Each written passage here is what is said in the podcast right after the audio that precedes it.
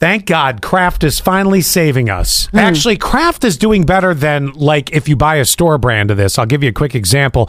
Kraft singles, they're going to make them easier to open. If you've been having trouble, you ever you ever go to open it because it's got the flappy part, you know, the plastic part. I'm talking, it's got the flap. Yep. And then you go and you go to peel it back and it snaps right off. You're like, oh, then you're stuck with your nails trying to get out the single. Totally. I mean, it, you're right. It definitely happens more with the cheaper versions, though. Yes, it does. Uh, but Kraft says they're going to even do uh, better. Yeah, the company, uh, their cheese slices, they're getting Do better, they're gonna Kraft. Do better.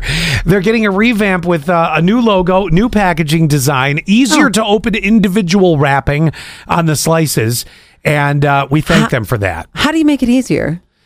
Uh, I'm not maybe less. Um, oh, Slippery in it. I don't know if we can get rid of that. No, but you know where the problem always lies is is the way that those are wrapped individually. Okay, so after the cheese, if you want to really call it that, gets put in that wrapper, I believe it's like heat locked on the sides, and that's what makes a lot of the cheaper brands snap right off.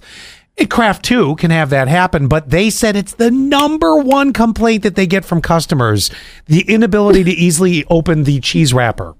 Especially when there's two reasons why you're eating this. Number one, you have kids and you're about to make them a grilled cheese. Yep. Number two, you've had some cocktails and you're about to make a grilled cheese. Yep.